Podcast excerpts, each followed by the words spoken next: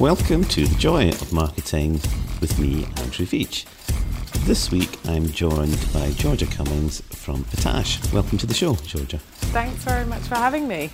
Uh, so, could you maybe just start off by telling us a bit about Potage and the idea behind it?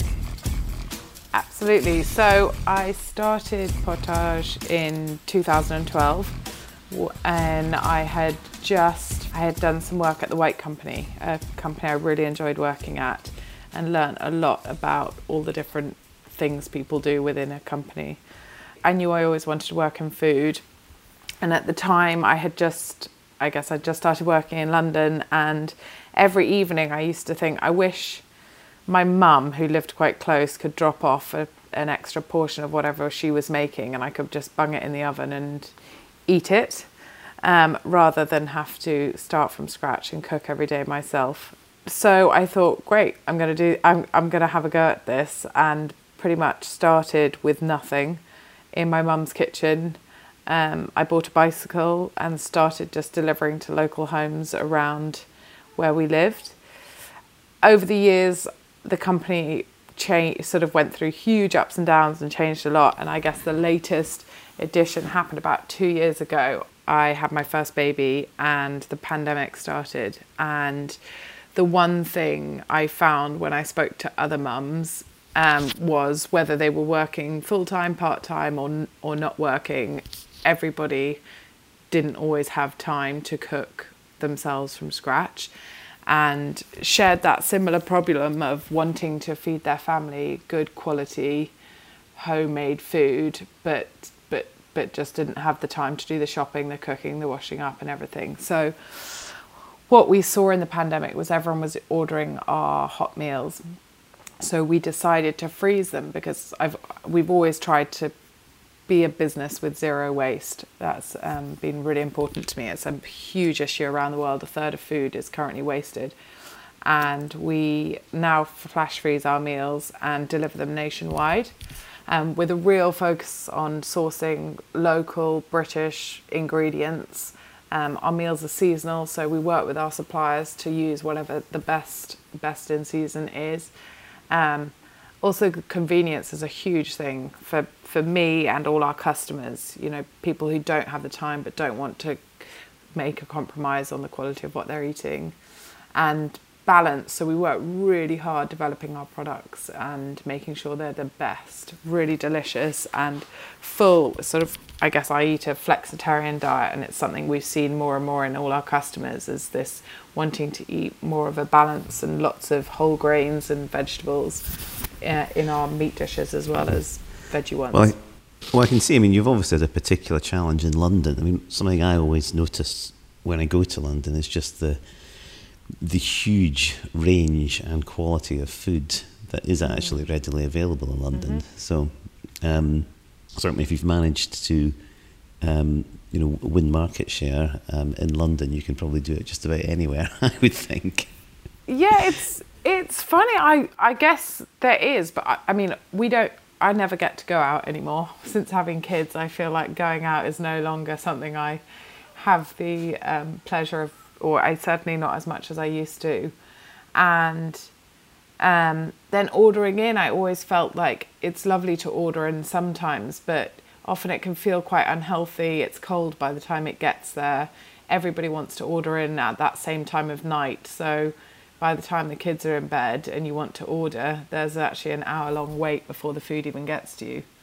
Um, so it definitely feels like there's, you know, there's room or, or, or there isn't someone else doing exactly what we're doing at the moment. Yeah, sure. And something else that struck me, again, looking at the website, was the, the, the very high quality um, of, of the food photography. And obviously, mm-hmm. when you're well, I guess when you're selling any product online, it's obviously important to have good photography. But I do think uh, food photography is, is a particular challenge because it's mm-hmm. a very hard thing actually to take um, good photos of.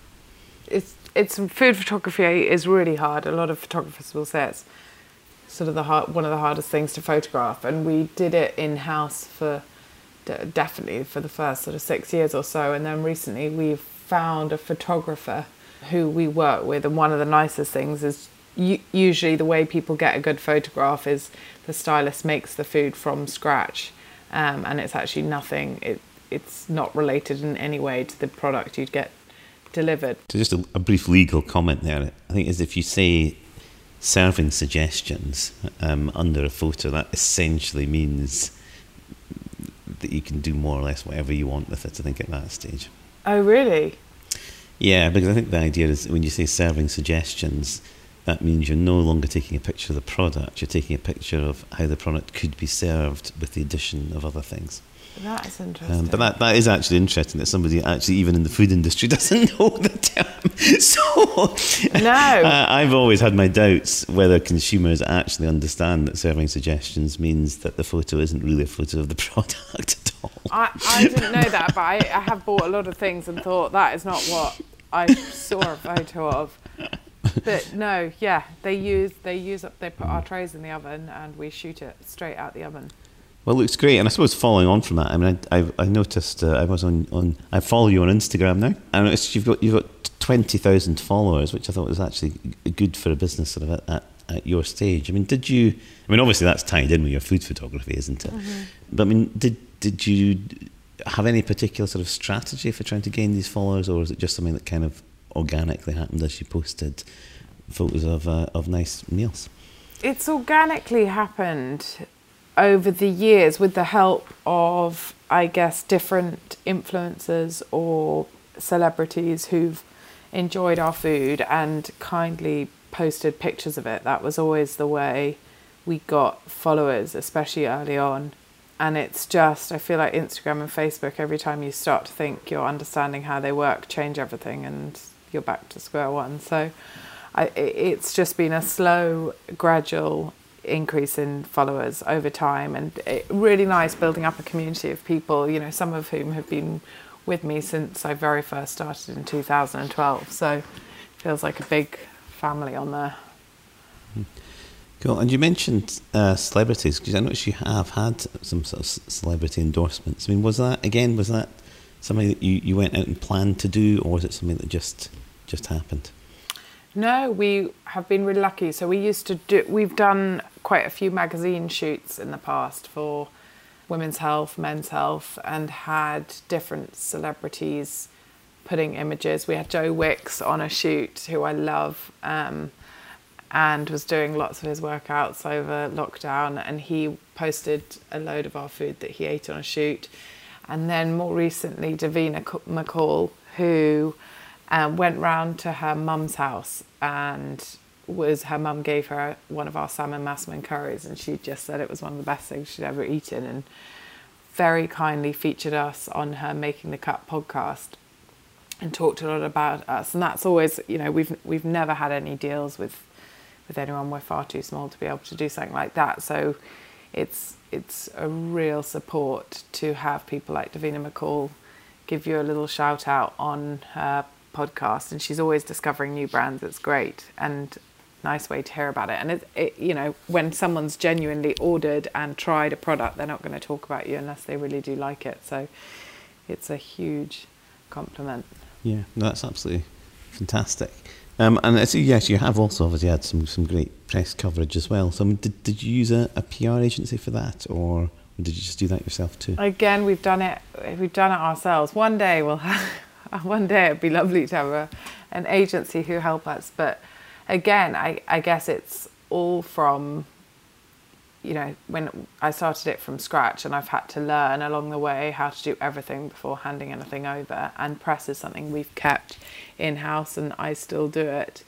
And got a sort of, you know, it's nice now. Some of these journalists I've I've been talking to for years and years. I think the one thing I've learned is people won't feature you if they don't like your product, which is right. They shouldn't. Um, and we've just been lucky. We've we've been featured and had a lot of support from different journalists over the years. Yeah, that's great. Well, I think my experience actually is that journalists generally prefer to hear from uh, the, the, founder of the company than mm-hmm. from a PR agency anyway, because you know, they're constantly getting calls and emails um, from PR people who often don't actually really know the full background of the story that they're selling. Yeah. So they're normally very pleased to actually hear from um, from a founder. That's true, and I think like with everything, there's there's the luck of timing in it. They they think my husband actually works. Um, he does some writing, but around adventure and stuff, and it's just you've you've got to get lucky and email him at the right time, with the right pitch or product, and and and then you've got to have the product's got to be right and and do a good job. Mm-hmm. Um, so away from all of the, the organic marketing we've been talking about, which is obviously mm. very important for brand building, um, how how do you actually go about recruiting your customers? Good question. I mean, it, it seems to change all the time, and I had a great conversation with another female founder recently, and we were, you know, particularly in the last two years when the pandemic happened, it seemed like online was the place to find your customers because everyone was at home on their phones, on their computers a lot more. Whereas now that's changing, or, or we've seen that for us it's been changing a lot. Um, online is suddenly more expensive. Everyone's talking about all the iOS changes and la la la. They, you know, it's now a lot harder to attribute the sales. It's more expensive. So, you know, how else can you find customers? We've we've got a very loyal base of customers. So we're trying different things like referral schemes, um, email marketing, um, you know, press. All, all all this stuff helps, but over the last few years, we've focused mainly online, and now we're looking at other different channels we can start testing. Yeah, and I guess obviously some of that comes from knowing who your customers are because obviously kind of once you know who are the people that are likely to buy your product you can then begin to sort of think about ways of uh, ways of reaching them mm-hmm. um, so I'm just going to ask you a leading question here um, so, I mean, how how have you been sort of discovering who your customers yeah, really are? So this this has been a real a real focus for us recently. Sort of really understanding our customers, who they are, why they why they like buying from us, and and everything. And so we recently switched from Klaviyo to Machine Labs, and in there you've got the mosaic profiling where we can see your whole customer base, where the majority live, where sort of map them out where they live, what their interests are, everything like that. I guess at the beginning I was seeing who they were on my bicycle when they answered the door, um, which was absolutely amazing at the beginning to be able to really understand who I was developing products for and things like that. Whereas as you get bigger, you can't. Oh, well, I, I don't go. I try and avoid going on a bicycle at all costs now. Yeah, and, and there is also slight an element often that for brands to get bigger, they do often just need to ex- slightly broaden the proposition. I mean, certainly when when I had to look through look through your customers. I mean, in fact, i say of all of our of all of our clients at Machine Labs, I think you have the wealthiest customers. oh, I suppose it's a it is a part of that is probably because you're based in London, and obviously simply to London is just a very expensive place to be. Yeah. Well, I think at the moment most of our customers are in London because for basically seven of the eight years we were only delivering in London. Oh, I so didn't realise that. That it, does explain. We, we only went nationwide about a year ago. Yeah, at the moment, the majority of customers are in London, and it's something we're now sort of starting to deliver further afield we're delivering nationwide and slowly building that database. Yeah, up. that absolutely makes a lot of sense. Um, and it'll be really interesting to see how that, that progresses because mm-hmm. certainly my suspicion is that it will actually work very well simply because outside London there's actually f- fewer options for food delivery than there are in London. Um, yeah. So you would you would kind of think that as there's less competition Definitely, um, and I think something you, we see a lot is a lot of people gift our products. So whether it's to new parents or relatives, if they don't live nearby, it comes back to kind of why I started and wanting, you know, I want to be, I want Potage to almost be that family member or friend who would drop off a delicious bundle of meals at someone's door when they need a helping hand, and you know, it's re- it's really nice to see. My husband bought his mum a gift subscription and now she gets a delivery every eight weeks and he you know for him he's really happy because it's sort of a lovely thing to be able to do and know your mum has a freezer full of meals. So you you're giving her the gift of a night off cooking. Well, I can certainly see. I mean, again, obviously, you gave me access to to, to the reports, and I mean, your Net Promoter Score (NPS), um, which I guess is something you'll have come across that people mm-hmm. ask you, how likely are you to recommend to a friend? I mean, again, you're, you're scoring very, very highly on that. So obviously, once you do get a customer, the customers are absolutely um, delighted with the product. Yeah, which is, I mean, oh, it's hard work running a food business, but when you see, we use Trustpilot at the moment for getting customer feedback, and obviously Machine Labs for the NPS score. And when you get those high scores and the feedback, and you see customers, I got a message from a customer who was my very first customer. Her name is Joy, appropriately, at the weekend, and you know she's been ordering with me for nine years almost, and that just is the best feeling. So yeah, it, it's really useful collecting that feedback, NPS scores, Trustpilot feedback to make sure customers are happy and you're constantly improving things. But it's also just, it's a nice, like, well done to the team every time we get a good. good well, that's great. Rating. And I mean, something I often do when, when, I mean, I think one of the difficulties you often have is when, when somebody and direct to consumer asks for help about marketing, so much of the time they don't really have a problem with marketing. They actually have a problem with the product. Yeah, and exactly. you know, once you actually get the product and proposition right, so that people are delighted by it, suddenly marketing becomes um, a lot easier. Yeah, yeah. I think also the, I feel like one of the big challenges with marketing is that and and I, I was this is exactly what I spoke to someone about the other day is that they just raised a whole load of money to build out a subscription side to the business. And now is probably the worst time you could be launching or trying to set up a subscription. And you have to be agile. You have to you can't just set a marketing strategy and go with it when everything is telling you that's not the thing to do right now. And it's constantly reviewing you know how customers are shopping with you and and constantly learning. So, what are your plans for Potage for the future? Good question. So, we've got a new website launching this week, which is really exciting, which is just going to give the customer a lot more flexibility to order as and when they want. They can order as many different meals as they like and a mix of our serves one and serves two. Quite a few customers will have the serve. You know, I'll have the meals for one um, as a quick working lunch, and then the meals for two in the evening. Um, we're also we've recently started supplying a couple of farm shops with our meals and offices. So we worked with a lot of different offices before the pandemic, um, supplying them with lunches and suppers and so we're starting to do that again, which is really exciting. Um, just, yeah, I guess helping people eat better at work. Yeah, fantastic. Great. Well, thank you very much for coming onto the show. And of course, thank you very much for being a customer as well. No, thank you.